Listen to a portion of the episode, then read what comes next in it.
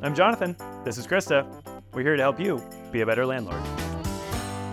So, Krista, we talk a lot about landlords. TurboTenant is software made for landlords. And today we're going to talk about the public perception of landlords. Let's start with why do some people hate landlords? Sure. Yeah, it, it's a complicated topic, right? Because it really requires us to take a bird's eye view of the housing market and the housing system as it's set up in America. Uh, easy peasy. Yeah. Right. We're just good. But really, when we look at it, there are a few different situations at play from a systemic level. So, first, of course, is the commodification of housing. When we commodify a human need, there becomes an inherent power struggle between the haves and the have nots. Um, in this case, the haves are going to be people who own property the landlords, have nots are going to be renters. And because renters need somewhere to live, but they are bound to play within the rules set by the landlords, there creates an inherent friction between the two parties. With that in mind, there's also a dwindling affordable housing supply. So it's not like renters could just exit the rental pool necessarily and buy their own property, despite, you know, so many people wanting to do that. I think it's 60% of our renter population has less than $5,000 in savings. So it simply isn't realistic. Um, and so they are thus feeling trapped in a process where they have to find a landlord who is going to charge them a monthly fee to live somewhere. And that doesn't feel good for people, especially if they don't feel like they're getting the value for what they're paying. Yeah. Um, that's where the term slumlord comes into play, where people are charging outrageous rents or even moderate rents, but for very poorly maintained properties. And the tenant can't get answers, they can't get fixes, they are living in less than ideal conditions, but still having to pay this monthly fee. That creates a lot of unrest and bad will between the two. Yeah, that all makes sense. And the last few years have been brutal for the housing market, for real estate. Um, COVID 19 did strange things to the housing market. Very strange. Uh, there was the eviction moratorium, but then, of course, uh, rental prices skyrocketed in most cities. And in the past few years, housing prices have also skyrocketed. And now, of course, we have super high interest rates, which will hopefully be easing sometime soon. But I think all of that kind of works together for uh, people who can't afford a house right now to look at those who can and say, you're the worst. Yeah, especially if they're not getting the value that they're paying, right? I mean, we've heard of a situation from a renter whose ceiling fell in and her landlord didn't even act within yeah. two weeks. So there's just a gaping hole in the ceiling. And when the tenant went to their landlord and said, Hey, I had to pay for a hotel to go and, you know, protect myself after the ceiling fell in, can we take this off of the monthly rent? There was pushback mm. saying, Oh, well, next time we should go splitsies on this which is just, you know, not the kind of situation you want when your ceiling has fallen in. Yeah. And you want to live somewhere safe. So I think it really boils down to tenants wanting to feel safe and secure in their home, but also recognizing that their home is owned by someone else who can make their own rules and who has their own ways of doing things, which might not jive with what they want to be doing. Yeah. Um, so it's unfortunate because there are really great landlords out there. Yep. They just don't pop up in the news as much as your terrible landlords, your slumlords, the people who are uh, just really making a mess of the housing market and creating this negative public perception. Yeah, and of course that gets into a bigger problem of just the news cycle and our tendency to focus on the pessimism as opposed to the optimism. Uh, but our goal here at TurboTenant, and especially with this show, is to make people better landlords, and a huge part of that is uh, making them better to their tenants right? They're they're providing a service. They should be treating it as such. They should be uh, just being better people. Yeah, really. I mean, I think the thing that gets lost so often in conversations about real estate and investing in real estate is the human aspect. Yeah. Um, this is a human business. You are dealing with people, even if you have a property manager and your name is on none of your properties and you are the most sequestered landlord in the world, you are still involved in a human business. And at the end of the day, you cannot treat your tenants like they're just numbers. Mm-hmm. That's where we see people fail the most. Yeah. That's where we see landlords become slumlords. So you have to keep that relationship at the forefront and really be proactive in terms of taking care of the people who are taking care of your property that respect really pays off. It goes both ways. Mm-hmm. So if you can set it up well from the beginning, you will see it pay dividends at the end. Yeah. Yeah. That sense of uh, hospitality should not be lost at any stage. Yeah. So we have served over 500,000 landlords at this point, and many of them don't own that many properties, right? They're the one to five, one to 10, maybe rental properties on average. Um, And we've seen a lot of great ones. We have a lot of really good landlords using our product. What can people do to be better landlords? Love that question.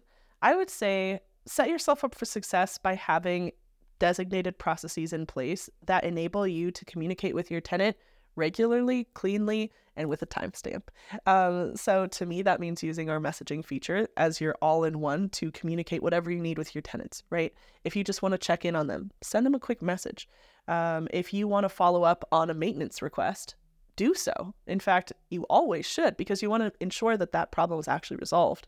Um, and if you make that a habit from the very beginning, it becomes second nature to you. So you are just automatically being a good landlord by taking care of these different pieces, but it doesn't feel like extra work. So, communication, having good processes in place, and of course, taking them seriously, treating them as human beings. You know, if somebody comes to you with a complaint that you feel is silly, um, you don't have to treat them like they're dumb it's real to them. They're bringing it up to you. It's a matter of having the interpersonal skills to hear them out, make them feel heard, and then decide what kind of actions need to be taken, if any, at the end. So we send a newsletter every Friday called The Key. And in there, we always have a community question that we ask all of our users. Um, one of them recently was based on a question that we actually got from one of our users, in which she was saying that uh, she had a great tenant, uh, didn't need to raise the rent, but felt like she should because she was under market rent but she didn't need the money. Yeah, there were a lot of very passionate responses. Um, the vast majority of them were saying, Hey, landlord, if you don't need the money, you've spelled out in your question that you don't need the money. Don't raise rent. A good tenant that you adore is worth more than the $600 that you could be charging for this if you were doing market rate. Um, and this is a tenant who had lived there for over a decade. So there's a long relationship between this landlord and tenant, but they were feeling the pressure of, you know, this is a business. I need to be making the most money. And I would argue that you should ignore that urge as much as possible. I'm not saying that you have to never make money on your real estate investments. In fact, I think I would be out of a job if I said something like that. But I will say to keep humans at the forefront, right? This is an elderly tenant who's lived there for over 10 years. You have her market rate as $600 below what you could be charging. So, sure, you could sit down and say, hey, Margaret, we're bumping up your rent. Good luck with that on your pension checks. Um, but that really throws away the entire landlord tenant relationship that you've built over those last 10 years. So, don't do it. If you don't need the money, if you are still breaking, not even breaking even, if you're still making money and you're in a comfortable spot and you don't need to charge extra rent, don't. Why? Your tenant needs that money too um, and they're already covering your mortgage, so you're already coming out ahead. So resist the urge, resist the people in this space who are going to tell you to just charge as much as you can all the time, really grind them out, because that loses sight of the human aspect of being a landlord. Yeah, and we see a lot of struggles between the human aspect and the business aspect. Um, both are important, obviously. Yeah. Most people got into being a landlord because they wanted some sort of passive income, wanted to save for retirement, etc. Um, but I think uh, talking about the business aspect for a moment, it's also important for you to have robust savings, right? Set aside a certain amount of money, uh, and then there wouldn't be so much pressure to maybe gouge Margaret. Yes, exactly. Keep Margaret safe. Um, really, by having, I would recommend at minimum three to six months worth of expenses saved. So that will help you stay uh, less stressed if Margaret can't pay rent one month or if something else happens where you are you would otherwise kind of feel flustered. If you know that you have that money in your back pocket, you can be more humane and more understanding when tenant problems pop up. And you can find a long term solution rather than a quick fix that might drive that tenant out and ultimately hurt your bottom line because then you have to find a new tenant and you have to do your marketing and you have to do everything. Blah, blah, blah, blah.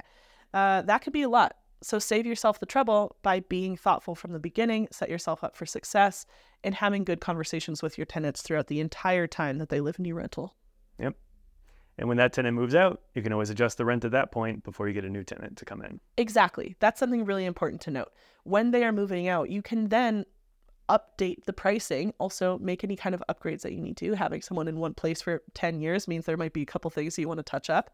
But then you can charge market rate and you can find someone for whom that is not a detriment to your relationship and build something wonderful with them. Uh, another important point that we have heard some of our users say is uh, to make your rental into the kind of place you would want to live in. Yes. Very important. That's a great piece of advice because I think that really brings the human aspect to the forefront.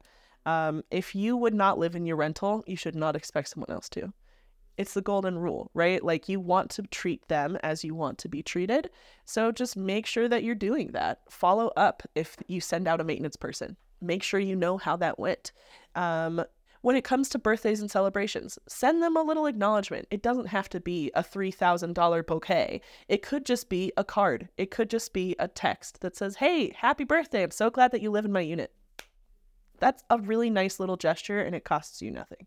But it furthers the goodwill between you two. And that can pay off, one, because that tenant is more likely to communicate with you if there are issues, whether that's financial or, uh, you know, maybe some kind of maintenance issue that they might not otherwise feel comfortable bringing up. But also, it could help you get more tenants down the line because if one tenant has a positive relationship with you, when they go to move out, they might tell their friends and say, Hey, I'm moving out of this great place with this wonderful landlord. You've got to go see it. I think you'd really enjoy it. And then you have another good tenant, which is really fantastic.